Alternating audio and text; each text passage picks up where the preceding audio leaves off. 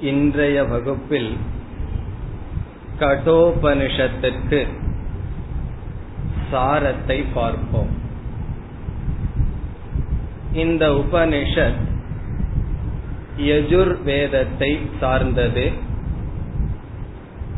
இந்த உபனிஷத்தில் இரண்டு அத்தியாயங்கள் இருக்கின்றது. ஒவ்வொரு அத்தியாயத்திலும் மூன்று பகுதிகள். பகுதி என்பது இங்கு வள்ளி என்று சொல்லப்படுகின்றது. ஆங்கிலத்தில் செக்ஷன் என்று சொல்வோம். அந்த பகுதி வள்ளி என்று சொல்லப்படுகிறது. இப்ப இரண்டு அத்தியாயம் மூன்று வள்ளிகள் என்றால் மொத்தமாக ஆறு வள்ளிகள் இருக்கின்றது. இப்பொழுது நாம் ஒவ்வொரு அத்தியாயத்திலும் ஒவ்வொரு வள்ளியாக அந்தந்த வள்ளிகளில் பகுதிகளில் என்னென்ன கருத்துக்கள் கூறப்படுகின்றது என்று சுருக்கமாக பார்ப்போம். முதல் அத்தியாயம் முதல் வள்ளி. ஃபர்ஸ்ட் சாப்டர் ஃபர்ஸ்ட் செக்ஷன் இதில் முதல் பகுதி கதையுடன் உபனிஷத் துவங்குகின்றது. வாஜஸ்ரவஸ் என்பவர் ஒருவர் ஒரு யாகத்தை செய்கின்றார். அந்த யாகத்தினுடைய இறுதியில் எல்லா விதமான பொருள்களையும் தட்சணையாக கொடுக்க வேண்டும். கொடுக்கப்படுகின்ற பசுவினுடைய நிலையை பார்த்த அவருடைய மகன் நச்சிகேதன் என்பவன் தவறாக தட்சிணை கொடுத்தால் அது பூர்த்தியாகாது என்ற எண்ணத்தில் தந்தையை அணுகுகின்றான். தந்தையிடம் ஒரு கேள்வியை கேட்கின்றான்.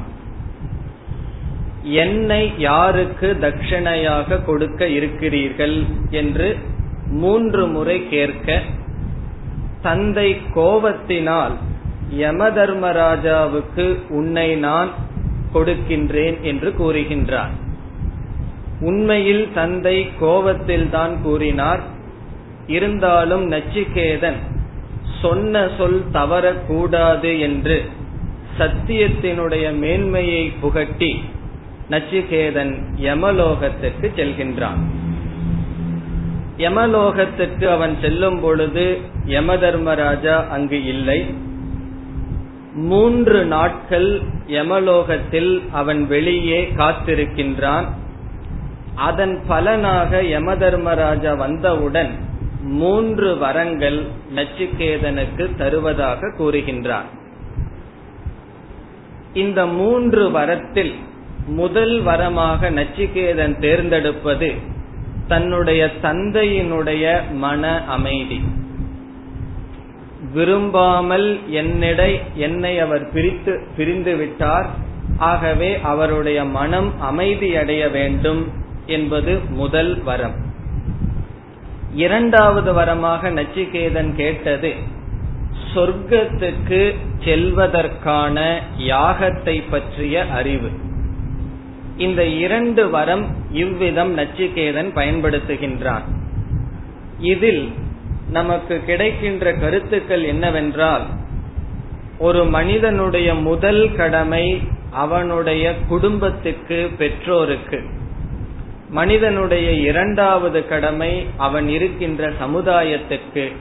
ஆகவே இரண்டு வரத்தையும் பெற்றோருக்காகவும் சமுதாயத்திற்காகவும் பயன்படுத்தி விடுகின்றான். இதுவே இந்த பகுதியினுடைய முதல் கருத்து. அதாவது கதையுடன் இந்த இரண்டு வரம் முடிவடைகிறது. இனி இரண்டாவது முக்கியமான கருத்து இந்த பகுதியில் இருபதாவது மந்திரத்தில் நச்சிகேதனுடைய கேள்வி. அதாவது மூன்றாவது வரத்தை அவன் ஒரு கேள்வியாக கேட்கின்றான். அவன் கேட்கின்ற கேள்வி என்னவென்றால் இறந்ததற்கு பிறகு சிலர் ஆத்ம தத்துவம் என்பது ஒன்று இருக்கிறது என்றும் சிலர் அவ்விதம் ஒன்று இல்லை என்றும் கூறுகிறார்கள். ஏயம் பிரேதே விசிகித்சா மனுஷ்யே அஸ்தித்யேகே நாயம் அஸ்தீதி சைகே. இந்த ஆத்ம தத்துவத்தை பற்றிய ஞானம் எனக்கு மூன்றாவது வரமாக தேவை என்று கேட்கின்றான். ஆகவே இந்த முதல் வள்ளியில் கதையைக்கு பிறகு வருகின்ற கருத்து நச்சிகேதனுடைய கேள்வி ஆத்ம தத்துவத்தை புகட்ட வேண்டும் என்கின்ற கேள்வி. ஆகவே இந்த முதல் வள்ளியிலேயே குறிப்பிடத்தக்க மந்திரம் இருபதாவது மந்திரம் நச்சிகேதனுடைய கேள்வி. அதற்கு அடுத்தது இந்த பகுதியில் வருகின்ற கருத்து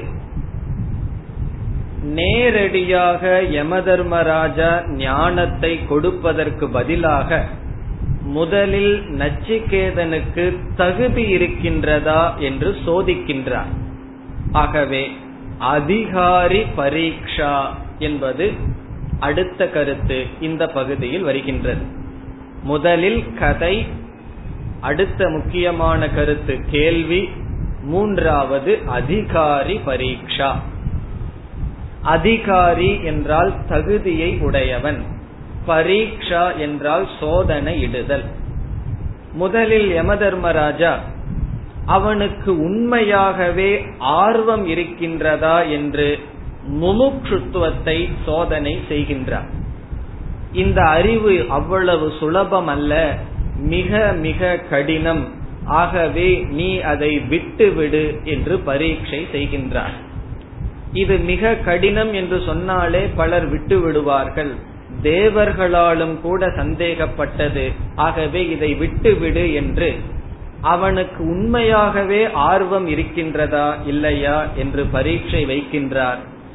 நச்சிகேதன் அதில் வெற்றி அடைகின்றான். அவனுடைய ஆர்வத்தை அவன் காட்டுகின்றான். தேவர்கள் கூட சந்தேகப்பட்டது என்று கூறுகிறீர்கள். அதனாலேயே நான் தெரிந்து கொள்ள விரும்புகின்றேன் என்று உறுதியாக கூறுகின்றான். அதற்கு அடுத்ததான பரீட்சை வைராகிய பரீட்சா. நச்சிகேதனுக்கு வைராகியம் என்கின்ற குணம் இருக்கின்றதா? தகுதி இருக்கின்றதா என்று பரீட்சை செய்கின்றார். இந்த வரத்திற்கு பதிலாக இந்த ஞானத்துக்கு பதிலாக நீ எதை கேட்டாலும் தருகின்றேன். மூன்று உலகத்துக்கும் உன்னை ராஜா ஆக்குகின்றேன். எல்லா விதமான பசு பொருள்கள் போன்ற இந்திரிய சுகத்திற்கான அனைத்தையும் தருகின்றேன். எவ்வளவு காலம் வேண்டுமானாலும் உனக்கு ஆயுள் தருகின்றேன் என்றெல்லாம் கூறுகின்றார். பிறகு நச்சிகேதன் பதில் கூறுகின்றான். ஆகவே குறிப்பிடத்தக்க மந்திரம் இருபத்தி ஆறு இருபத்தி ஏழு. இந்த இரண்டு மந்திரத்தில் நச்சிகேதன் விவேகபூர்வமாக எனக்கு வைராகியம் இருக்கின்றது என்பதை காட்டுகின்றான். அதில் நச்சிகேதன் சொல்கின்றான் இருபத்தி ஆறாவது மந்திரத்தில் சோபாவா மர்த்திய யதந்த கைதது சர்வேந்திரியானாம் ஜெரயந்தி தேஜக. நீங்கள் எந்த இன்ப பொருள்களை எனக்கு கொடுக்கிறேன் என்று கூறுகிறீர்களோ அவைகளெல்லாம் சோபாவக இன்று இருப்பதை போல் நாளை இருக்காது. அவைகளெல்லாம் என்னை பலகீனப்படுத்தும். ஆகவே எனக்கு வேண்டாம். பிறகு இனி ஒரு முக்கியமான வார்த்தையை கூறுகின்றான் இருபத்தி ஏழாவது மந்திரத்தில் ந வித்தேன தர்ப்பணியோ மனுஷ்யக. ஒரு மனிதன் வித்தத்தினால் பொருளினால் நிறைவை அடைய முடியாது. ஆகவே என்னுடைய முடிவு என்ன? எனக்கு வேறு எதுவுமே வேண்டாம். இந்த ஞானம் தான் வேண்டும் என்று உறுதியாக நிற்கின்றான். பிறகு நச்சுக்கேதன் முடிக்கின்றான். இந்த நச்சிகேதன் ஆனவன் வேறு எதையும் விரும்ப மாட்டான் என்று முடிக்கின்றான். இதோடு முதல் அத்தியாயத்தில் முதல் வள்ளியானது முடிவடைகிறது. இதில் மூன்று கருத்துக்கள் ஒன்று கதை. இரண்டாவது நச்சிகேதனுடைய ஆத்ம தத்துவத்தை பற்றிய கேள்வி மூன்றாவது நச்சிகேதனுக்கு இந்த ஞானத்தை அடைவதற்கு தகுதி இருக்கின்றதா என்கின்ற பரீட்சை. இதிலிருந்து இதை படிப்பவர்களுக்கு இந்தந்த தகுதி வேண்டும் என்பது சித்திக்கின்றது. இனி நாம் இரண்டாவது வள்ளிக்கு செல்ல வேண்டும். முதலாவது அத்தியாயம் இரண்டாவது வள்ளி. இதில் பேசப்படுகின்ற கருத்துக்களை நாம் ஏழு தலைப்பின் கீழ் பிரிக்கின்றோம். முதல் இதில் என்ன பேசப்படுகின்றது என்றால் சாதன சாத்திய துவயம். இரண்டு விதமான முடிவு இரண்டு விதமான மார்க்கம் முதலில் யமதர்மராஜா அறிமுகப்படுத்துகின்றார். ஆத்ம தத்துவத்தை பற்றி அறிய விரும்ப அறிய விரும்பி அவன் கேள்வியை கேட்டான் சோதனை செய்தார் வெற்றியை அடைந்தான். எடுத்தவுடன் மீண்டும் ஆத்ம தத்துவத்தை கூறாமல் அதற்கு சம்பந்தப்பட்ட வேறு சில முக்கியமான கருத்துக்கள் எல்லாம் இந்த பகுதியில் வருகின்றது. ஆகவே இரண்டு விதமான சாத்தியம் முடிவு ஒரு மனிதனுடைய வாழ்க்கையில் இருக்கின்றது. அந்த இரண்டு விதமான முடிவுக்கான சாதனைகளையும் இங்கு அறிமுகப்படுத்துகின்றார். இங்கு யமதர்மராஜா பயன்படுத்துகின்ற வார்த்தை ஸ்ரேயஸ் பிரேயஸ். ஆகவே இந்த பகுதியில் குறிப்பிடத்தக்க மந்திரம் முதல் இரண்டு மந்திரங்கள். ஸ்ரேயஸ்ச பிரேயஸ்ச மனுஷ்யமேதக. மிக அழகாக அறிமுகப்படுத்துகின்றார். ஒவ்வொரு மனிதனுடைய வாழ்க்கையிலும் ஸ்ரேயஸ் பிரேயஸ் என்கின்ற இரண்டும் அவனை நோக்கி வருகின்றது. ஸ்ரேயஸ் என்றால் நன்மை பிரேயஸ் என்றால் இன்பம் அல்லது சம்சாரத்தில் அனுபவிக்கப்படுகின்ற சுகம். ஸ்ரேயஸ் என்றால் மோக்ஷம். இந்த ஸ்ரேயஸ் பிரேயஸ் என்பது நம்முடைய லட்சியம் நம்முடைய கோல் நம்முடைய சாத்தியம் என்கின்றார். பிறகு அதற்கு தகுந்த சாதனை அதையும் ஸ்ரேயஸ் என்றும் பிரேயஸ் என்றும் அழைக்கின்றார். ஸ்ரேயஸ் என்கின்ற முடிவுக்கு எடுத்து செல்லும் மார்க்கத்தை ஸ்ரேயஸ் மார்க்கம் பிரேயஸுக்கு எடுத்து செல்லும் மார்க்கத்தை பிரேயஸ் மார்க்கம் என்று கூறுகின்றார். இதில் ஒரு வார்த்தை கூறுகின்றார் தீரன் பிரேயஸை விடுத்து ஸ்ரேயஸை தேர்ந்தெடுக்கின்றான். தீரன் என்றால் விவேகத்தை உடையவன் பக்குவமடைந்தவன் இன்பத்தை துறந்து நன்மையை தேர்ந்தெடுக்கின்றான் என்று முதலில் ஒவ்வொரு மனிதர்களும் நன்மையை அல்லது மோட்சத்தை தேர்ந்தெடுக்கலாம் அல்லது இன்பத்தை தேர்ந்தெடுக்கலாம் என்று அறிமுகப்படுத்துகின்றார். பிறகு இரண்டாவது கருத்து அதை தொடர்ந்து அவர் கூறுவது பிரேயோ நிந்தா. இந்த பிரேயஸை தேர்ந்தெடுப்பவர்களை நிந்திக்கின்றார். அது இரண்டாவதான கருத்து இந்த பகுதியில். பிரேயோ நிந்தா. பிரேயஸை தேர்ந்தெடுப்பவர்களுடைய நிலையை கூறுகின்றார். நமக்கு ஒரு சந்தேகம் வரலாம்.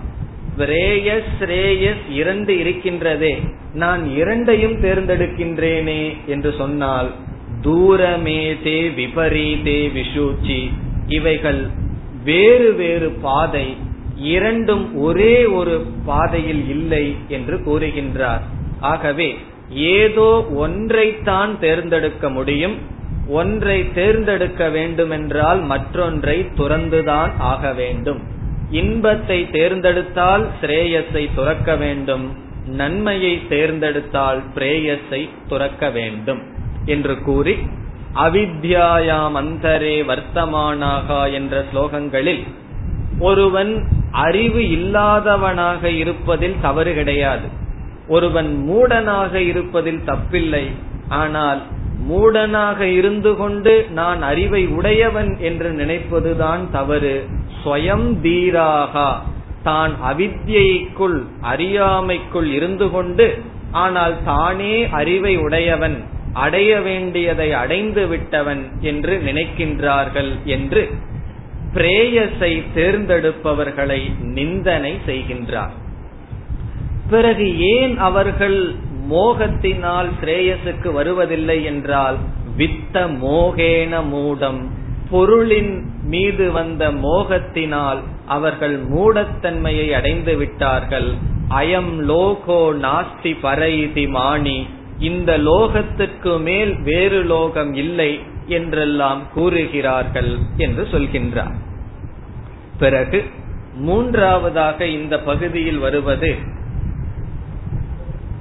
குருவினுடைய சிஷ்யனுடைய துர்பலத்துவம் தௌர்பல்யம். இந்த ஸ்ரேயஸை தேர்ந்தெடுக்கின்ற சிஷ்யர்கள் மிக மிக அரிது. இதை உபதேசிக்கின்ற குருவும் மிக மிக அரிது என்று. தௌர்பல்யம் என்றால் ரேர் அரிது. எது அரிது? இந்த மார்க்கம் இதை தேர்ந்தெடுப்பவர்கள் இதை வழிகாட்டுபவர்கள் அரிது என்று.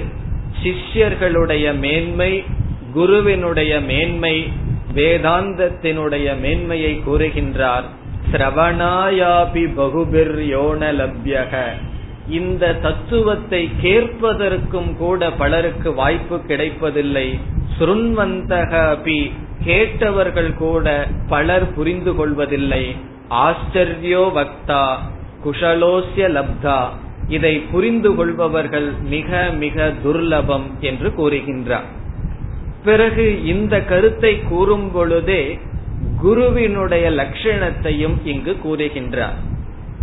முதல் பகுதியில் சிஷ்யனுடைய லட்சணம் நமக்கு கிடைக்கின்றது.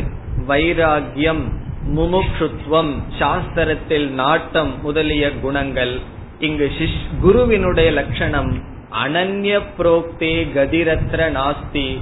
அனன்யக என்பது குருவுக்கு லட்சணம். அனன்யக என்றால் எதை உபதேசிக்கின்றாரோ அந்த உபதேசத்துக்கும் அவருடைய வாழ்க்கைக்கும் வேறுபாடு இல்லாமல் இருக்கின்றது. அந்த ஞானத்தில் நிலை பெற்றவர் அப்படிப்பட்ட குருவிடமிருந்து சாஸ்திரத்தை கேட்டால் கதிகி நாஸ்தி ஒருவன் புரிந்து கொள்ளாமல் போவதற்கு வாய்ப்பில்லை.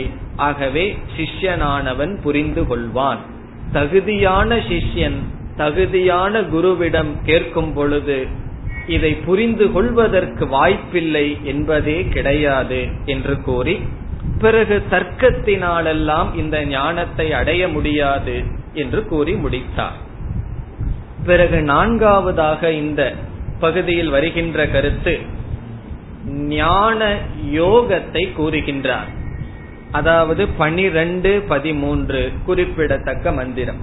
இந்த இரண்டு மந்திரத்தில் சாஸ்திரத்தை கேட்டல் அதை சிந்தித்தல் பிறகு தியானித்தல் என்பது ஞான யோகம் என்பதை காட்டுகின்றார். தம் துர்தர்ஷம் கூடமனு பிரவிஷ்டம் அத்தியாத்ம யோகாதிகமேன. இங்கு சாஸ்திரத்தை கேட்டல் என்ற சாதனையை அத்தியாத்ம யோகம் என்று குறிப்பிடுகின்றார். பிறகு அடுத்த பதி மூன்றாவது மந்திரத்தில் ஏதத் ஸ்ருத்வா சம்பரிகிரிய மர்த்தியக இதை கேட்டு ஆழ்ந்து சிந்தித்து பிறகு தியானித்து அடைய வேண்டியதை அடைகின்றான் என்று சொல்லி நச்சிகேதா உனக்கு மோக்ஷத்தினுடைய கதவு திறக்கப்பட்டுள்ளது என்று கூறுகின்றார். பிறகு அடுத்த முக்கியமான பகுதி என்னவென்றால் மீண்டும் நச்சிகேதனுடைய கேள்வி. அது ஐந்தாவது கருத்து. நச்சிகேதன் ஆத்ம தத்துவத்தை உபதேசிக்க வேண்டும் என்று கேட்டான். ஆத்ம தத்துவத்தை உபதேசிப்பதை விட்டுவிட்டு அது சம்பந்தமான வேறு கருத்துக்களை கூறி வந்தார். ஆகவே நச்சிகேதன் மீண்டும் தன்னுடைய கேள்வியை கேட்கின்றான். இப்பொழுது கேள்வியை மிக அழகாக கேட்கின்றான். தர்மத்திற்கும் அதர்மத்திற்கும் காரியத்திற்கும் காரணத்திற்கும் இறந்த காலத்திற்கும் எதிர்காலத்திற்கும் அப்பாற்பட்ட தத்துவத்தை எனக்கு உபதேசியுங்கள் என்று கேட்கின்றான். அந்நத்திர தர்மாத் அந்நத்திர அதர்மாத். ஆகவே பதினான்காவது மந்திரமும் குறிப்பிடத்தக்க மந்திரம். இந்த பகுதியில் முதல் இரண்டு மந்திரம் பனிரெண்டு பதிமூன்று பிறகு பதினான்கு. அதில் தர்மத்திற்கும் அதர்மத்திற்கும் அப்பாற்பட்ட ஆத்ம தத்துவத்தையே மீண்டும் கேட்கின்றான். பிறகு யமதர்மராஜா ஒரு சிறு முகவுரையுடன் எல்லா வேதங்களும் அந்த தத்துவத்திற்காகவே அமைந்துள்ளது என்று ஆரம்பித்து ஆத்ம தத்துவத்தை கொடுப்பது ஆறாவது கருத்து இந்த பகுதியில். அதாவது ஆத்ம தத்துவத்தை உபதேசிக்க ஆரம்பிக்கின்றார். அந்த கருத்து பதினெட்டிலிருந்து இருபத்தி இரண்டாவது ஸ்லோகம் வரை வருகின்றது. ஆகவே இந்த அனைத்து ஸ்லோகங்களும் முக்கியம். பதினெட்டு முதல் இருபத்தி இரண்டு வரை எல்லா ஸ்லோகங்களிலும் ஆத்ம தத்துவத்தை ஆரம்பிக்கின்றார்.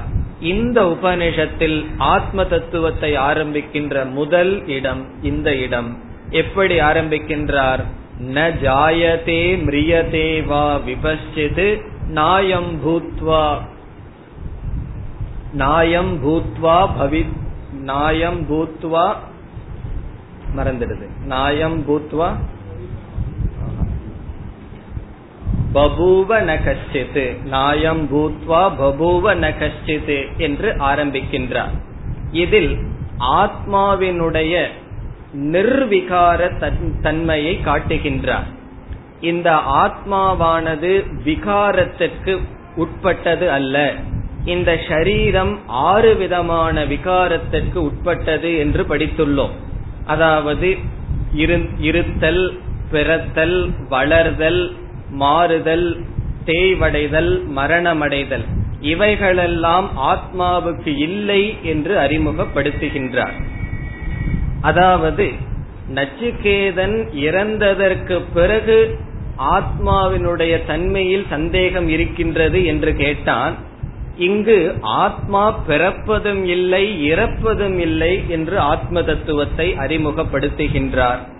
பிறகு அதை தொடர்ந்து இந்த ஆத்மா கொலை செய்வதில்லை கொலைப்படுவதில்லை கர்த்தாவும் அல்ல போக்தாவும் அல்ல என்று ஆத்ம தத்துவத்தை விளக்குகின்றார். இந்த ஆத்ம தத்துவத்தின் விளக்கம்தான் இதற்கு பிறகு வருகின்ற பகுதிகளில் அதிகமாக இருக்க இருக்க போகின்றது. பிறகு இறுதியாக ஏழாவது கருத்து இந்த பகுதியில் சில சாதனைகள் சொல்லப்படுகின்றது. அதில் முக்கியமான முதல் சாதனை முமுக்ஷுத்துவம். முமுக்ஷுத்துவம் என்பது அவசியம் என்று சொல்லப்படுகின்றது. அதை எப்படி யம தர்மராஜா கூறுகின்றார்? இந்த ஆத்ம தத்துவத்தை வேறு எதனாலையும் அடைய முடியாது. நாயமாத்மா இந்த ஆத்மாவானது பிரவச்சனத்தினாலும் மேதை உபனிஷத்தை மனப்பாடம் செய்வதனாலும் அல்லது வேறு எதனாலும் அடைய முடியாது இந்த ஆத்ம தத்துவத்தையே நாடுகின்ற ஒருவனால் தான் அடைய முடியும் என்று முமுட்சுத்துவம் கூறப்படுகின்றது. அதற்கு பிறகு ஒரு முக்கியமான சாதனை தார்மீகமான ஜீவனம். நாவிரதோ துஷ்சரிதா நாசாந்தோ நா சமாகிதக. துஷ்சரிதம் என்றால் தவறான வாழ்க்கை. அந்த தவறான வாழ்க்கையிலிருந்து ஒருவன் விடுபடவில்லை என்றால் இந்த ஞானம் அடைய முடியாது என்று கூறப்படுகிறது. ஆகவே தார்மீகமான வாழ்க்கை இரண்டாவது சாதனம். பிறகு அதே ஸ்லோகத்தில் சமக தமக என்கின்ற சாதனம். சமக என்றால் மனக்கட்டுப்பாடு. தமக என்றால் இந்திரிய ஒழுக்கம். மனதினுடைய அமைதி இந்திரியங்களினுடைய அமைதி இவைகளால் தான் இந்த ஞானத்தை அடைய முடியும் என்று சொன்னார். இவ்விதம் இந்த பகுதியானது முடிவடைகிறது. இந்த இரண்டாவது வள்ளியில் தான் பல கருத்துக்கள் வருகின்றது. அதாவது ஆத்ம ஞானத்தை ஒட்டிய குருவினுடைய மகிமை இரண்டு விதமான கோல் பிறகு பிரேயஸை விட்டுத்தான் பிரேயஸை நாம் தேர்ந்தெடுக்க வேண்டும். தர்க்கத்தினால் அடைய முடியாது. பிறகு சில சாதனைகள் என்று பல முக்கியமான கருத்துக்கள் இந்த பகுதியில் வருகின்றது. இனி இதற்கு பிறகு வருகின்ற பகுதிகளில் அதிகமாக ஆத்ம தத்துவம் பேசப்படும் சாதனைகள் பேசப்படும் பலம் பேசப்படும். இவைகள் வரை அதிகமாக முகவுரை சம்பந்தமான கருத்துக்கள் இதற்கு பிறகு வருகின்ற பகுதிகள் எல்லாம் ஆத்ம தத்துவம் சாதனைகள் பலம் இவைகள் தான் பேசப்படும். இப்பொழுது நாம் முதலாவது அத்தியாயத்தில் மூன்றாவது பகுதி மூன்றாவது வள்ளிக்கு செல்வோம். இந்த பகுதியில் பேசப்படுகின்ற கருத்துக்கள் முதல் ஒன்பது மந்திரங்களில் ரத கல்பனா செய்யப்படுகின்றது. இந்த ஷரீரத்தை தேராக உதாரணமாக கூறி நம்முடைய ஐந்து இந்திரியங்களை ஐந்து குதிரைகளாக கூறி கடிவாளத்தை மனமாகவும் பிறகு சாரதியை புத்தியாகவும் கூறி ஒருவன் ரதத்தை வெற்றிகரமாக செலுத்த வேண்டுமென்றால் என்னென்ன நிபந்தனைகள் வேண்டும் என்பதை காட்டி பிறகு சில சாதனைகள் சொல்லப்படுகின்றது. இந்த ரத கல்பனையின் மூலமாக சொல்லப்படுகின்ற முக்கியமான சாதனைகள் மூன்று. ஒன்று விவேகம். இரண்டாவது சமக. மூன்றாவது தமக. விவேகம் என்றால் எது நித்தியம் எது அனித்தியம் எது நிலையானது எது நிலையற்றது அல்லது இந்த உபனிஷத்தினுடைய பாணியில் கூற வேண்டுமென்றால் எது ஸ்ரேயஸ் எது பிரேயஸ் என்கின்ற ஞானம். பிறகு ஸ்ரேயஸுக்கான மார்க்கம் பிரேயஸுக்கான மார்க்கம் இது சம்பந்தமான அறிவு. பலர் பிரேயஸை தேர்ந்தெடுக்கிறார்கள். பிரேயஸ் பிரேயஸ் என்று தெரிந்தால் யாரும் தேர்ந்தெடுக்க மாட்டார்கள். பிரேயசே ஸ்ரேயஸ் என்று நினைத்துத்தான் பிரேயஸை தேர்ந்தெடுத்து செல்கிறார்கள். ஆகவே ஸ்ரேயஸ் என்று ஒன்று தெரிந்து கொண்டால் அவன் பிரேயஸை விடுத்து இன்பத்தை விடுத்து நன்மைக்கு வந்து சேருவான். ஆகவே இங்கு அந்த விவேகமானது சொல்லப்படுகின்றது. ஒரு ரதத்தை ஒருவன் ஓட்ட வேண்டும் என்றால் அந்த சாரதியானவன் புத்தி உடையவனாக இருக்க வேண்டும். எந்த லட்சியத்துக்கு நான் செல்ல வேண்டும் என்று அவனுக்கு தெரிந்திருக்க வேண்டும். அதே போல ஒரு ஜீவனுக்கு புத்தியானது ஸ்ரேயஸ் எது பிரேயஸ் எது என்று தெரிந்திருக்க வேண்டும் என்று காட்டப்பட்டது. இனி அடுத்ததாக சாரதிக்கு அறிவு இருக்கின்றது. இந்த ரதத்தை இந்த இடத்தில் செலுத்த வேண்டும் என்று. அந்த குதிரையானதும் கடிவாளமானதும் தன்னுடைய வசத்தில் இல்லை என்றால் அவன் எப்படி இந்த ரதத்தை எடுத்து செல்வான்? ஆகவே ஐந்து குதிரைகள் என்பது நம்முடைய இந்திரியங்கள். இந்த இந்திரியங்கள் அடக்கப்பட்டிருக்க வேண்டும். இந்திரியங்கள் நம்முடைய கட்டுக்குள் இருக்க வேண்டும். அப்பொழுதுதான் ஸ்ரேயஸ் என்கின்ற சாத்தியத்தை நான் அடைய வேண்டும் என்று புத்தி நிச்சயம் செய்தாலும் அதில் பயணம் செய்ய முடியும். ஆகவே தமக என்ற சாதனை இங்கு வலியுறுத்தப்பட்டது. அதற்கு பிறகு கடிவாளம் யாருடைய கையில் இருக்க வேண்டும்? சாரதியினுடைய தேரோட்டியினுடைய கையில் இருக்க வேண்டும். அதேபோல் மனமானது நம்முடைய கட்டுக்குள் இருக்க வேண்டும். நம்மை மீறி மனமானது சென்றுவிடக் கூடாது. ஆகவே சமக மனக்கட்டுப்பாடு என்கின்ற சாதனையும் சொல்லப்பட்டது.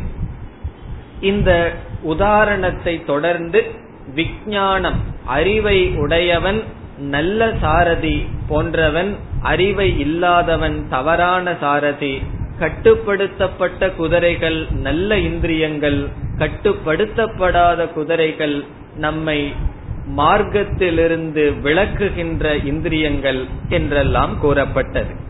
ஆகவே இந்த மூன்றாவது பகுதியில் வருகின்ற முக்கிய கருத்து முதல் கருத்து சமக தமக விவேகம் என்கின்ற சாதனை இந்த நம்முடைய வாழ்க்கையை ஒரு பயணமாக உருவகப்படுத்தப்பட்டு கூறப்பட்டது.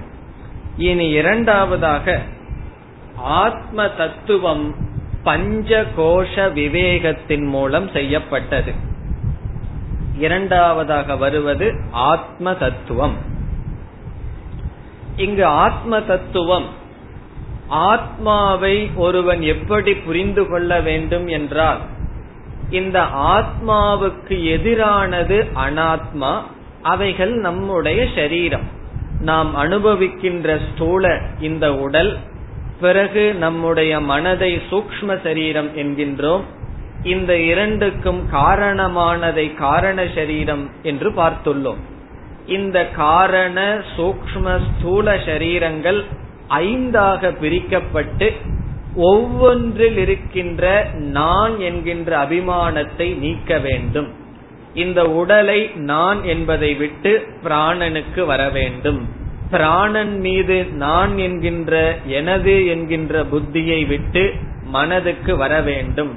மனதிலிருந்து புத்திக்கு வர வேண்டும். புத்தியிலிருந்து அஜானம் காரண நிலைக்கு வர வேண்டும். பிறகு அனைத்துக்கும் சாட்சியான ஆத்மா நான் என்று புரிந்து கொள்ள வேண்டும். அந்த கருத்தானது கூறப்பட்டது. இதில் குறிப்பிடத்தக்க மந்திரம் பத்து பதினொன்று. இந்திரியேபிய பராஹர்த்தாகா அர்த்தேபியச்ச பரம் மனக மனசஸ்து பரா புத்திகி என்று. இந்திரியங்களை காட்டிலும் விஷயம் மேலானது விஷயத்தை காட்டிலும் மனம் என்றெல்லாம் உபதேசிக்கப்பட்டது. இவ்விதம் உபதேசம் செய்யும் பொழுது ஆசிரியர் இனி ஒரு முக்கியமான செயலையும் செய்து விடுகின்றார். நம்முடைய ஐந்து கோஷங்களை தியாகம் செய்யும் பொழுது சமஷ்டி இந்த உலகத்தில் இருக்கின்ற எல்லா பிரபஞ்சத்தையும் சேர்த்தி கொள்கின்றார். ஆகவே நாம் இந்த சரீரத்தில் இருக்கின்ற அபிமானத்தை விடும் பொழுது அதோடு சேர்ந்து அகில பிரபஞ்சத்தையும் நாம் தியாகம் செய்கின்றோம். தியாகம் செய்து நான் என்பதை ஆத்மாவிடத்தில் மட்டும் வைக்க வேண்டும் என்கின்ற உபதேசம் செய்யப்படுகின்றது. பிறகு அந்த ஆத்மாவினுடைய தன்மை என்ன என்றால் புருஷன் சா பராக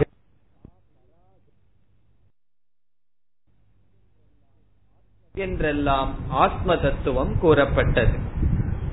பிறகு இந்த பஞ்ச கோஷ விவேகத்தின் மூலமாக ஆத்ம தத்துவத்தை விளக்கியதற்கு பிறகு சாதனைகள் மூன்றாவதாக வருகின்ற கருத்து. இந்த மூன்றாவது பகுதியில் ரத கல்பனையின் மூலம் விவேகம் தமக சமக என்கின்ற மூன்று சாதனை பிறகு ஆத்ம தத்துவம் மீண்டும் சாதனைக்கு வருகின்றார். இங்கு என்ன சாதனை முதலில் கூறுகின்றார் என்றால் சூக்ம புத்தியானது கூறப்படுகின்றது. சூக்ம புத்தி என்றால் இந்த விவேகத்தை நாம் செய்ய வேண்டுமென்றால் நம்முடைய புத்தியானது மிக மிக சூக்மமாக இருக்க வேண்டும் என்று கூறுகின்றார். மிக ஸ்தூலமான புத்தி கொண்டு நாம் இந்த விவேகத்தை செய்ய முடியாது என்று ஆசிரியர் சூக்மமான புத்தியினுடைய தேவையை கூறுகின்றார்.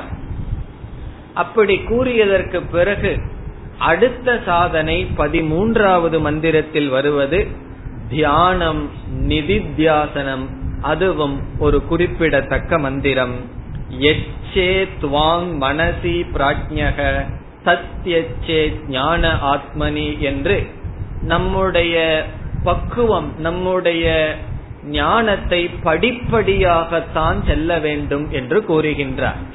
எடுத்த உடனேயே நாம் ஆத்மா என்கின்ற நிஷ்டை அடைய முடியாது. படிப்படியாக அனாத்மாக்களில் இருக்கின்ற அபிமானத்தை விட வேண்டும் என்று நிதித்தியாசனத்தை கூறுகின்றார். பிறகு உத்திஷ்டத ஜாகிரத அனைவரும் எழுந்திருங்கள் என்று கூறி இந்த அத்தியாயமானது பலஸ்ருதியுடன் முடிவுரை செய்யப்படுகின்றது. ஆகவே இந்த மூன்றாவது வள்ளியில் முதலாவது அத்தியாயத்தில் சமக தமக விவேகம் பஞ்சகோஷ விவேகத்தின் மூலமாக ஆத்ம தத்துவம் பிறகு சூக்ம புத்தி நிதித்தியாசனம் என்கின்ற சாதனைகள். இனி நாம் இரண்டாவது அத்தியாயத்திற்கு செல்வோம். இரண்டாவது அத்தியாயத்தினுடைய முதல் வள்ளி இப்பொழுது பார்க்க ஆரம்பிக்கின்றோம். இதில் முதல் கருத்து சாதனை. இந்த முதல் மந்திரமே பராஞ்சிகாணி வியதிருண ஸ்வயம்பூகு என்று துவங்குகிறது. அதாவது சென்ற பகுதியில் சூக்மமான புத்தி இருந்தால்தான் பஞ்சகோஷ விவேகம் செய்து ஆத்மாவுக்கு வர முடியும் என்று சொல்லப்பட்டது. இங்கு யம தர்மராஜா ஒரு மனிதன் எதனால் சூக்ம புத்தியை இழந்து விடுகின்றான் என்று கூறுகின்றார். எதனால் இழந்து விடுகின்றான்? இயற்கையாகவே இந்திரியங்கள் வெளி விஷயங்களை பார்ப்பதாகவே படைக்கப்பட்டுள்ளது. பராஞ்சி என்றால் வெளி விஷயம் காணி என்றால் இந்திரியங்கள். இது யார் செய்தார் இந்த வேலையை? ஸ்வயம்பூகு ஈஸ்வரனே இவ்விதம் செய்து விட்டார். ஆகவே பகவானே நம்மை கொன்று விட்டார் என்று யமதர்மராஜா கூறுகின்றார். எப்படி? இந்திரியங்கள் வெளி விஷயமாகவே இருப்பதாக படைத்து. அப்படி என்றால் வெளி விஷயத்திலிருந்து யாருனாலும் திரும்ப முடியாதா? கஷ்டித் தீரக பிரத்யகாத்மானம் ஐக்ஷது. ஒரு தீரன் கஷ்டித் என்றால் துர்லபமான யாரோ ஒருவன் என்ன செய்கின்றான்? வெளி விஷயங்களிலிருந்து ஆவிருத்த சக்ஷுகு மிக அழகான சொல். ஆவிருத்தக என்றால் வெளி விஷயங்களிலிருந்து மூடப்பட்ட சக்ஷுகு அவனுடைய இந்திரியங்கள். அவனுடைய கவனம் வெளி விஷயத்திலிருந்து ஆத்மாவுக்கு வருகின்றது என்று. உபரமக வித்து டிராவல் வெளி விஷயத்திலிருந்து நம்மை விளக்கிக் கொள்ள வேண்டும் என்ற சாதனை குறிப்பிடப்பட்டது. வெளி விஷயங்களிலிருந்து விலக்கிக் கொண்டால் அதனுடைய பலன் என்ன? மோக்ஷம் அல்ல. அதனுடைய பலன் சூக்ம புத்தி நமக்கு கிடைக்கும். சூக்ம புத்தி கிடைத்தால் அந்த சூக்ம புத்தியை கொண்டு சாஸ்திரம் படித்து இந்த உண்மையை நாம் புரிந்து கொள்ள முடியும். நாம் அனுபவத்திலும் பார்க்கலாம். கண் காது முதலிய இந்திரியங்கள் ஏதோ ஒரு இந்திரியம் ஒருவனுக்கு இல்லை என்றால் அவர்களுடைய அறிவு மிக அதிகமாக இருக்கும் சூக்மமாக இருக்கும். ஒரு இந்திரியம் செயல்படவில்லை என்றாலே அவ்வளவு புத்தி என்றால் ஐந்து இந்திரியமும் அனாத்மாவில் விடவில்லை என்றால் பிறகு புத்தி எவ்வளவு கூர்மையாக இருக்கும்? அப்படிப்பட்ட கூர்மையான புத்தியினால் தான் பஞ்சகோஷ விவேகம் செய்ய முடியும். பிரேயசிலும் இருந்து கொண்டு இந்த விவேகத்தை நாம் செய்ய முடியாது என்பது கருத்து. அதற்கு பிறகு இரண்டாவதாக வருவது ஆத்ம ஞானம் இந்த அத்தியாயத்தில் ஆத்ம தத்துவமே அதிகமாக வருகின்றது. இதற்கு பிறகு பத்தாவது மந்திரம் வரை ஆத்ம தத்துவமே தான் வருகின்றது. விதவிதமான கோணங்களில் ஆத்மாவானது விளக்கப்படுகின்றது. மூன்றாவது மந்திரத்தில் திருஷ்ய விவேகம் செய்யப்படுகின்றது. அறிபவன் அறியப்படும் பொருளிலிருந்து வேறுபடுகின்றான். ஆகவே நான் எதையெல்லாம் அறிகின்றேனோ அவைகள் நான் அல்ல. இந்த உடலை அறிகின்றேன். ஏன ரசம் கந்தம் சப்தான் மைத்துனான் என்று ஏதேனைவ விஜானாதி கிமத்திர பரிசிஷ்யதே என்று எதனால் அனைத்து இந்திரியங்களினால் இந்த பிரபஞ்சம் அறியப்படுகின்றதோ அது ஆத்ம தத்துவம் என்று காட்டப்பட்டது. அதாவது இந்த உடல் இந்த உலகம் இவைகளெல்லாம் அறியப்படுவதனால் அவைகள் நான் அல்ல. பிறகு ஏதத் வைத்தது என்ற சொல் தொடர்ந்து வருகின்றது. ஏதத் என்றால் இந்த ஆத்ம தத்துவமே தது அந்த பிரம்மஸ்வரூபமாக இருக்கின்றது என்று கூறப்பட்டது. பிறகு நான்காவது மந்திரத்தில் நமக்கு வருகின்ற அவஸ்தைகள் அனுபவங்களை எடுத்து அந்த அவஸ்தைகளுக்கு சாட்சி சொப்னாந்தம் ஜாகரிதாந்தம் ச என்று ஜாகிரத் விழிப்பு கனவு உறக்கம் இந்த மூன்று அவஸ்தைகளுக்கும் சாட்சியாக இருப்பது ஆத்ம தத்துவம் என்று விளக்கப்பட்டது. அதற்கு பிறகு வருகின்ற மந்திரங்களில் ஜீவனும் ஈஸ்வரனும் அடிப்படையில் ஆத்மஸ்வரூபம் ஞானஸ்வரூபம் என்று சொல்லப்பட்ட கருத்தானது. இந்த ஜீவனானவன் ஸ்தூல சரீரம் வரை தான் அபிமானம் வைத்து இந்த உலகத்தை பார்க்கும் பொழுது அவனுக்கு ஒரு பெயர் கொடுக்கப்பட்டு அவனுக்கு என்ன பெயர்? விஸ்வக என்ற பெயரும். பிறகு ஈஸ்வரன் ஈஸ்வரனுக்கு உடல் என்ன? இந்த ஸ்தூல பிரபஞ்சம் வரை ஈஸ்வரன் தான் என்று நினைக்கும் பொழுது விராட் என்று சொல்லப்பட்டு ஈஸ்வரனும் அந்த விராட் சுரூபமான ஈஸ்வரனும் இந்த ஜீவனும் விஸ்வனும் ஒன்று என்று காட்டப்பட்டது. அதே போல சூக்ம பிரபஞ்சத்துக்கு அதிபதியான பிரம்மனுக்கு ஹிரண்ய கர்ப்பன் என்று பெயர். சூக்ம சரீரம் வரை அபிமானம் வைக்கின்ற ஜீவனை தைஜசன் என்று காட்டி இரண்டுக்கும் ஐக்கியம். அதே போல அந்தர்யாமி பிராஜ்யக என்றெல்லாம் அதே ஜீவ ஈஸ்வர ஐக்கியம் மூன்று விதமான கோணத்தில் காட்டப்பட்டது. ஆகவே இந்த பகுதியில் வருகின்ற எல்லா மந்திரங்களும் குறிப்பிடத்தக்க மந்திரங்கள் தான் குறிப்பாக இரண்டாவது அத்தியாயம் ஆரம்பித்ததிலிருந்து உபனிஷத் ஆத்ம தத்துவத்தையே பேசி வருகின்றது விதவிதமான கோணங்களில். பிறகு மூன்றாவதாக வருவது துவைத நிந்தா. துவைதமானது நிந்திக்கப்படுகின்றது. அதுவும் ஒரு முக்கியமான கருத்து. குறிப்பாக மந்திரம் பத்து பதினொன்று. எதேவேக ததமுத்திர எதமுத்திர ததன்விக. மிருத்யோச மிருத்யுமாப்னோதி ய இக நானேவ பஷ்யதி. அடுத்த மந்திரமும் மனசை வேதமாப்தவ்யம் நேக நானாஸ்தி கிஞ்சன. இந்த இரண்டு மந்திரங்களும் அத்வைதத்தை நிலைநாட்ட மிக மிக முக்கியமான மந்திரங்கள். உபனிஷத் என்ன சொல்கின்றது? இக நானா நாஸ்தி. இங்கு வேறுபாடு கிடையாது என்று ஜெகத் மித்யா அது ஒன்று கிடையாது என்று நிராகரணம் செய்கின்றது. பிறகு எவன் இந்த உலகமானது சத்தியம் என்று நினைக்கின்றானோ இருமை உண்மை என்று நினைக்கின்றானோ அவனுடைய நிலை என்ன? மிருத்யோச மிருத்யும் ஆப்னோதி. மரணத்திலிருந்து மரணத்திற்கு செல்கின்றான். எவன் இங்கு விதவிதமான வேறுபாட்டை பார்க்கின்றானோ. யார் வேறுபாட்டை பார்க்கின்றானோ அவன் மரணத்திலிருந்து மரணத்திற்கு செல்கின்றான் என்று துவைத திருஷ்டியானது நிந்திக்கப்பட்டு இருமை இல்லை என்று கூறி அத்வைதத்தை நிலைநாட்டினார் யமதர்மராஜா. பிறகு இறுதியில் இதே கருத்தானது நீர் உதாரணமாக சொல்லப்பட்டது. ஒரு மலையானது ஒரு பர்வதத்தில் நீரானது மலைகள் மீது விழும் பொழுது எப்படி அது சிதறடிக்கப்படுகின்றதோ அதே போல இருமையை பார்ப்பவன் சிதறடைகின்றான் சம்சாரத்தில் இருக்கின்றான். சுத்தமான நீருக்குள் சுத்தமான நீர் விட்டால் ஒன்றாவது போல் அத்வைதத்தை பார்ப்பவன் பிரம்மத்தோடு ஒன்றாகின்றான் என்று கூறி இந்த பகுதியானது முடிக்கப்படுகின்றது.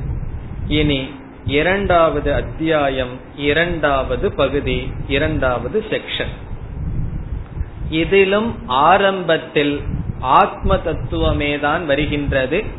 முதல் மந்திரத்தில் நம்முடைய சரீரத்தை ஒரு நகரத்திற்கு ஒரு சித்தி ஒரு நகரத்துக்கு உதாரணமாக சொல்லப்பட்டு இந்த நகரத்தில் வசிப்பவன் ஜீவன் என்று அறிமுகப்படுத்தப்பட்டு பிறகு அதே ஜீவன் தான் எல்லா சரீரத்திலும் இருக்கின்றான் என்று சொல்லப்பட்டது. ஹகும்ஷத் சுஷிஷத் வசுரந்தரிக்ஷசத்னு வாயில நுழையாத ஒரு மந்திரம். அந்த மந்திரத்தில் என்ன சொல்லப்பட்டது? எல்லா சரீரத்திற்குள்ளும் இருப்பது அதே பிரம்மஸ்வரூபம் என்று சொல்லப்பட்டு அன்வய வெதிரேக நியாயத்தின் மூலமாக ஆத்ம தத்துவம் விளக்கப்பட்டது. ந பிராணேன ந அபானேன. இந்த பிராணனினால் அபானனினால் ஒருவன் உயிரோடு வாழ்வதில்லை. இதரேன து ஜீவந்தி. இதற்கு அப்பாற்பட்ட இந்த ஆத்மாவினால் ஒருவன் உயிரோடு வாழ்கின்றான் என்று கூறி இந்த ஜீவனத்துக்கு காரணம் ஆத்மா என்று அறிமுகப்படுத்தப்பட்டது. ஆகவே முதல் மந்திர சில மந்திரங்களில் ஆத்ம தத்துவமே கூறப்பட்டது. இனி இரண்டாவது கருத்து அஜானிகளினுடைய கதி. ஹந்ததே இதம் பிரவக்ஷாமி என்று யமதர்மராஜா என்ன சொல்கின்றார்? இறந்ததற்கு பிறகு ஆத்ம ஞானத்தை அடையாதவனுடைய நிலை என்ன என்று சொல்கின்றார். யோனி மன்யே பிரபத்யந்தே சரீரத்வாய தேகினக என்று அவர்களுடைய கதி ஞானத்தை அடையாமல் ஒருவன் இறந்து விட்டால் அவர்களுடைய கதி என்ன? ஒன்று அவர்களுடைய கர்ம செய்து வைத்த கர்மத்தினுடைய அடிப்படையில் செய்து வைத்த உபாசனையினுடைய அடிப்படையில் தியானத்தினுடைய அடிப்படையில் அவர்கள் செல்கிறார்கள். ஏதாவது சரீரத்தை எடுக்கின்றார்கள். இந்த மனித சரீரமோ மரம் செடி கொடியோ மிருக சரீரத்தையோ எடுக்கின்றார்கள் என்று ஒருவன் இறந்ததற்கு பிறகு அவனுடைய கர்ம வினைக்கு ஏற்ப சரீரம் எடுக்கின்றான் என்று அஜானிகளுடைய கதி கூறப்பட்டது. பிறகு அதற்கு அடுத்ததாக மீண்டும் ஆத்ம தத்துவமே வந்து இந்த பகுதியானது முடிவடைகிறது. இந்த ஆத்ம தத்துவத்தை எப்படி மீண்டும் ஆரம்பிக்கின்றார் என்றால் உறக்கத்தில் இருக்கும் பொழுது இந்த ஆத்மா உறங்குவதில்லை. ஏஷ சுப்தேஷு ஜாகிரதி காமம் காமம் புருஷோ நர்மமானக என்று. மனிதன் விதவிதமான ஆசைகள் சங்கல்பங்கள் உறக்கம் இப்படிப்பட்ட அனுபவம் வரும்பொழுது சாட்சியாக இருக்கின்றது என்று. அவஸ்தைகள் என்பது ஆத்மாவுக்கு இல்லை மனதிற்கு தான் என்று காட்டப்பட்டு பிறகு நம்முடைய உடல் மனம் இதற்கும் ஆத்மாவுக்கும் என்ன சம்பந்தம் என்ற சந்தேகம் வரும்பொழுது இங்கு உடல் மனம் இவைகளெல்லாம் உபாதி என்று சொல்லப்பட்டது. உபாதி என்றால் ஒரு ஸ்படிகம் இருக்கின்றது மலர் இருக்கின்றது. மலர் ஸ்படிகத்தில் பக்கம் வைத்தால் மலரினுடைய வர்ணம் ஸ்படிகத்தில் விழும். அந்த ஸ்படிகம் எப்படி தோன்றும்? மலரினுடைய குணங்களை உடையது போல் தோன்றும். அதே போல் மலருக்கு உதாரணம் நம்முடைய சரீரம் ஸ்படிகத்துக்கு உதாரணம் ஆத்மா. இந்த ஷரீரத்தினுடைய தர்மங்கள் ஆத்மாவிடம் இருப்பது போல் தோன்றுகிறது. அப்படி தோன்றும் பொழுதும் ஆத்மாவானது ஸ்படிகத்தை போல் சுத்தமான சொரூபம். என்று அக்னி வாயு உதாரணங்கள் மூலமாக காட்டப்பட்டது. பிறகு இறுதியாக இந்த ஆத்மாவானது சுகஸ்வரூபம் என்று சொல்லப்பட்டது. கதம் தத் விஜானியாம் கிமுபாதி விபாதிவா இந்த ஆத்ம தத்துவத்தை எப்படி தெரிந்து கொள்ள முடியும் என்று கேட்டு பிறகு இந்த சுகசுரூபமான ஆத்மாவை யாரும் விளக்க வேண்டிய அவசியமில்லை. இந்த சுகத்தினால் ஆத்மஸ்வரூபத்தினால் அனைத்து சுகங்களும் அறியப்படுகின்றது. நதத்ர சூரியோபாதி என்ற மந்திரத்துடன் இந்த பகுதியானது முடிவடைகின்றது. இனி நாம் இரண்டாவது அத்தியாயம் மூன்றாவது பகுதிக்கு செல்ல வேண்டும். கடைசி செக்ஷன் இதில் முதலில் சம்சார வர்ணனம் செய்யப்படுகின்றது. சம்சார வர்ணனம் எப்படி செய்யப்படுகின்றது? ஊர்துவமூலோ அவாக்ஷாக ஏஷோஸ்வத்த சனாதனக என்று. நம்ம சம்சாரத்தை ஒரு அரச மரத்திற்கு உதாரணமாக சொல்லப்படுகின்றது.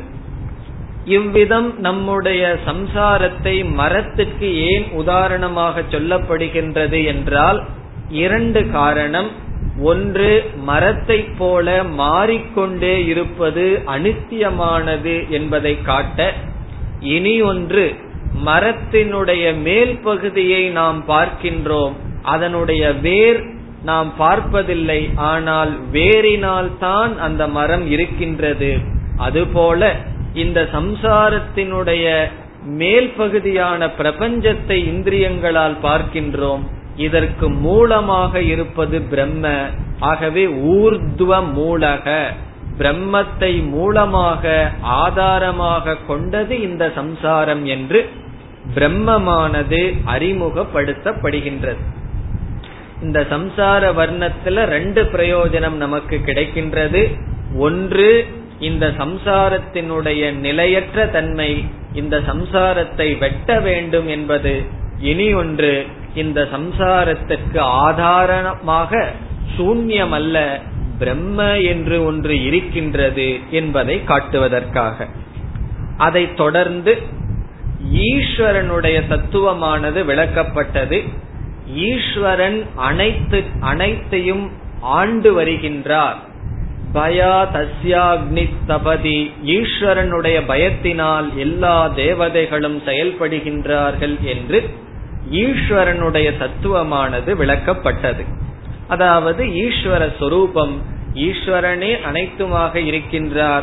ஒரு உதாரணம் சொல்லப்பட்டது வஜ்ரமுத்தியமம். ஒரு வஜ்ராயத்தை கையில எடுத்ததை போல ஈஸ்வரன் இருக்கின்றார். அவருடைய பயத்தினால் தான் அனைத்தும் செயல்படுகின்றது என்று கூறப்பட்டது. இனி மூன்றாவதாக வருகின்ற கருத்து மனித சரீரத்தினுடைய மேன்மையை யமதர்மராஜா கூறுகின்றார். மனுஷ்ய ஜென்ம மகிமா. இந்த மனித சரீரத்தினுடைய மேன்மையை நாம் தெரிந்து கொண்டால்தான் இந்த சரீரத்தை பயன்படுத்தி ஸ்ரேயஸை அடைவோம். பிரேயஸை தியாகம் செய்து. காரணம் என்ன? மிருக சரீரத்திலும் கூட நாம் பிரேயஸை அடையலாம். இன்பத்தை அடையலாம். ஆனால் மனித சரீரத்தினால் தான் ஆத்ம தத்துவத்தை அறிந்து கொள்ள முடியும் மோக்ஷத்தை அடைய முடியும் நிறைவை அடைய முடியும் முக்தியை அடைய முடியும். அதற்கு உதாரணம் சொன்னார் வேறு சில லோகங்களில் சென்றாலும் கூட அங்கு பிரம்ம தத்துவம் தெளிவாக இருக்காது. ஒரு கண்ணாடியில் முகத்தை பார்த்தால் எவ்வளவு தெளிவாக இருக்குமோ அவ்வளவு தெளிவாக மனித சரீரத்தில் தான் அடைய முடியும். அவ்விதம் நம்முடைய மனம் படைக்கப்பட்டுள்ளது என்பது கருத்து. இனி நான்காவதாக மீண்டும் ஆத்ம தத்துவமானது கூறப்பட்டது. ஏற்கனவே கூறிய அந்த தத்துவம் அதே பஞ்சகோஷ விவேகம் இங்கு செய்யப்பட்டது. பிராணன் உடல் மனம் புத்தி இப்படிப்பட்ட எல்லா விதமான அனாத்மாக்களுக்கும் அப்பாற்பட்டது ஆத்மா. எம் ஞாத்வா முச்சியதே ஜெந்துகு. எந்த அந்த ஆத்ம தத்துவத்தை தெரிந்தால் ஜெந்துகு உயிரினம் இங்கு மனிதன் முக்தியை அடைகின்றான் என்று கூறப்பட்டது. அது நான்காவது கருத்து. இனி ஐந்தாவதாக சாதனைகள் இங்கு கூறப்படுகின்றது. முதலில் வந்த சாதனை மீண்டும் சூக்ம புத்தியை வலியுறுத்துகின்றார். இந்த சூக்ம புத்தி வந்து ஏன் சாஸ்திரத்தில் வலியுறுத்தப்படுகின்றது என்றால் ஆழ்ந்து சிந்தித்து எது சரி எது தவறு என்று உணருவதற்கு சூக்மமான புத்தி மிக மிக அவசியம். அப்படி இல்லைன்னு சொன்ன தவறான கருத்துக்களையும் நம்ம சரினே நினைத்து கொண்டு இருப்போம். ஆகவே இங்கு புத்தி என்றால் தப்ப தப்புன்னு புரிஞ்சுக்கிறதும் புத்தி சரிய சரின்னு புரிஞ்சுக்கிறதும் புத்தி. அஞ்சு வருஷம் சாஸ்திரம் படிச்சதற்கு பிறகு நான் எல்லாவற்றையும் ஏற்றுக்கொள்கின்றேன் என்றால் அங்கு சூக்ம புத்தி இல்லை. நாம் ஒரு தவறை தவறு என்று சொல்வது தவறு கிடையாது. தப்பை தப்பு என்று புரிந்து கொள்வது ஞானம் சரியை சரி என்று புரிந்து கொள்ள வேண்டும். இந்த சரின்னு புரிந்து கொள்ள வேண்டும் என்றால் தப்பை தப்பு என்று தெரிவதும் ஒரு விதமான ஞானம். ஆகவே சூக்ம புத்தியானது மிக மிக அவசியம். அதை தொடர்ந்து நிதித்தியாசனம் என்ற சாதனை இறுதியாக சொல்லப்பட்டது. இந்த நிதித்தியாசனம் என்பது ஞானத்தை அடைந்ததற்கு பிறகு அந்த ஞானத்தில் நிலை பெற வேண்டும். நமக்கு மனதில் பழக்க தோஷத்தினால் விபரீத பாவனைகள் இருந்து வரும். உண்மை தெரிந்ததற்கு பிறகும் கூட நாம் மீண்டும் மீண்டும் நம்முடைய உடல் மனம் புத்தி இதில் நம்முடைய அபிமானம் சென்றுவிடும். ஆகவே இங்கு யோகம் என்ற வார்த்தையில் யம தர்மராஜா நிதித்தியாசனத்தை கூறுகின்றார். நிதித்தியாசனம் என்பது தியானம். ஞானத்தை நிலை பெற செய்வதற்காக செய்யப்படுகின்ற தியானம். அந்த நிதித்தியாசனத்தினுடைய உச்ச கட்டம் அதனுடைய முடிவு எப்படி இருக்கும் என்றால் எந்த இடத்தில் இந்திரியங்கள் அமைதியை அடைகிறதோ புத்திகி ந சேஷ்டதி விசேஷ்டதி புத்தியானதும் அமைதி அடைகின்றதோ தாம் யோகமிதி மன்யந்தே ஸ்திராம் இந்திரிய தாரணாம். இந்திரியத்தினுடைய தாரணை ஸ்திரமாக இருத்தல். அதை யோகம் என்று சொல்லப்படுகின்றது என்று யம தர்மராஜா கூறுகின்றார். ஆகவே நிதித்தியாசனம் என்பது ஞான நிஷ்டை அடைவதற்கான சாதனை. பிறகு இறுதியாக வருகின்ற சாதனை ஸ்ரத்தா. ஸ்ரத்தா என்றால் சாஸ்திரத்தில் நம்பிக்கை. இந்த ஸ்ரத்தையுடையவன் தான் மோக்ஷத்தை அடைவான் என்று கூறுகின்றார். இந்த ஸ்ரத்தையை எப்படி கூறுகின்றார் என்றால் முதலில் பிரம்மன் அஸ்தி இருக்கின்றது என்று ஏற்றுக்கொள்ள வேண்டும். பிறகு அப்படி ஏற்றுக்கொண்டவனால் தான் பிரம்மனாக இருக்கின்றேன் என்ற ஞானம் வரும் என்று கூறுகின்றார். காரணம் என்ன? ஸ்ரத்தை ஏன் வைக்க வேண்டும் என்றால் நைவ வாச்சா ந மனசா வாக்கினாலும் மனதினாலும் கண்களினாலும் அறிய முடியாத காரணத்தினால் அஸ்தித்யேவ உபலப்தவ்யக. அஸ்தி என்றுதான் சொல்ல வேண்டும். முதலில் ஏற்றுக்கொள்ள வேண்டும். எப்படி ஏற்றுக்கொள்வது? இந்த மாறிக்கொண்டே இருக்கின்ற பிரபஞ்சத்திற்கு ஏதோ ஒரு காரணம் இருக்கின்றது. அதை நான் ஏற்றுக்கொள்கின்றேன் என்று ஏற்றுக்கொண்டு சாஸ்திர படிப்பை மேற்கொள்ள வேண்டும். பிறகு அவன் மனம் சூக்ம புத்தியையும் தூய்மையையும் அடையும் பொழுது அந்த பிரம்மன் நானாக இருக்கின்றேன் என்று அபரோக்ஷமாக அறிவான். இவ்விதம் கூறியதற்கு பிறகு ஆறாவதாக இறுதியாக பலம் கூறப்படுகின்றது. பிரயோஜனம். இங்கு பிரயோஜனமாக யம தர்மராஜா எதை கூறுகின்றார்? காம நாசக அஜான நாசக நம் மனதில் இருக்கின்ற ஆசைகள் எல்லாம் நாசமடைந்து விடும் அதுவே பிரயோஜனமாக கூறுகின்றார்.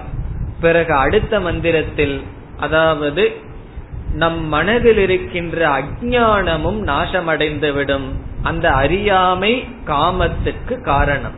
யதா சர்வே பிரமுச்சந்தே ஹிருதயசேக காமஸ்யேசிய ஹிருதி ஸ்ருதாகா என்று முதலில் மனதில் இருக்கின்ற ஆசைகளெல்லாம் எப்பொழுது விடப்படுகின்றதோ உடனே சொல்றார் யம தர்மராஜா மர்த்தியக அமிர்தக பவதி மரண யோக்கியத்தை உடைய இந்த ஜீவனானவன் அமிர்தத்தன்மையை அடைகின்றான்.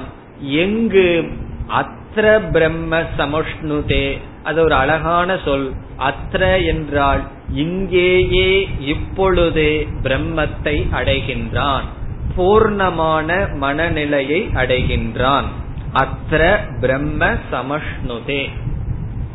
பிறகு இந்த காமத்தினுடைய மூலம் என்னவென்றால் ஹிருதயசிய கிரந்தயக பிரபித்யந்தே என்று நம்மளுடைய ஹிருதயத்தினுடைய கிரந்தியான அஜானம் அத்தியாசம் ஏற்றுவித்தல் அறியாமை இவைகள் எப்பொழுது நம்மை விட்டு செல்கின்றதோ அப்பொழுது ஒருவன் பிரம்மத்தை அடைகின்றான் என்று ஏதாவத்யனுசாசனம் இவ்வளவுதான் உபதேசம் என்று முடித்து விடுகின்றார்.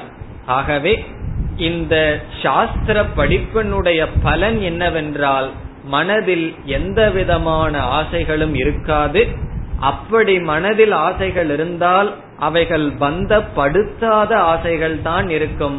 அந்த ஆசைகள் ஈஸ்வரனுடைய விபூதி ஈஸ்வரனுடைய வெளிப்பாடு. இப்ப ஈஸ்வரனுடைய மனசுல ஆசை இருந்தால் அந்த ஆசை ஈஸ்வரனுக்கு அலங்காரம். அதே போல் ஞானியினுடைய மனதில் இருக்கின்ற ஆசை அவனை அலங்கரிக்குமே தவிர அவனை சம்சாரத்திற்கு உட்படுத்தாது. அதுவே ஜீவன் முக்தி என்று கூறினார் பிறகு இறுதியில் என்ன செய்தார்? இந்த ஞானத்தை அடையாதவர்களுடைய நிலையை கூறி கடைசி மந்திரத்தில் உபனிஷத் வந்து பேசியது. யம தர்மராஜா பேசி முடித்து விட்டார். எப்படி முடித்து விட்டார்? ஆசையை நீக்கி இருப்பது மோக்ஷம்னு முடித்தார். பிறகு உபனிஷத் சொன்னது இப்படிப்பட்ட தத்துவத்தை நச்சுக்கேதன் அடைந்தான். உபனிஷத் வந்து கண்டிப்பாக சிஷ்யன் அடைந்து விட்டான். என்று கூறி நச்சிகேதன் மட்டுமல்ல யாரெல்லாம் இந்த தத்துவத்தை ஏவமேவ அத்தியாத்மம் ஏவம் விது அடைகிறார்களோ அவர்களும் விரஜக பிரம்ம பிராப்தக பிரம்மத்தை அடைகிறார்கள் என்று இந்த உபனிஷத் முடிவடைகின்றது. இவ்விதம் இப்படிப்பட்ட கருத்துக்களை உடையது இந்த கடோபனிஷத் என்று கூறி இப்பொழுது நாம் முடிவுரை செய்கின்றோம் ॐ पूर्णमधपूर्णमिधं पूर्णात्पूर्णमुदच्छते पूर्णस्य पूर्णमादाय पूर्णमेवावशिष्यते ॐ शान्ति शान्ति शान्तिः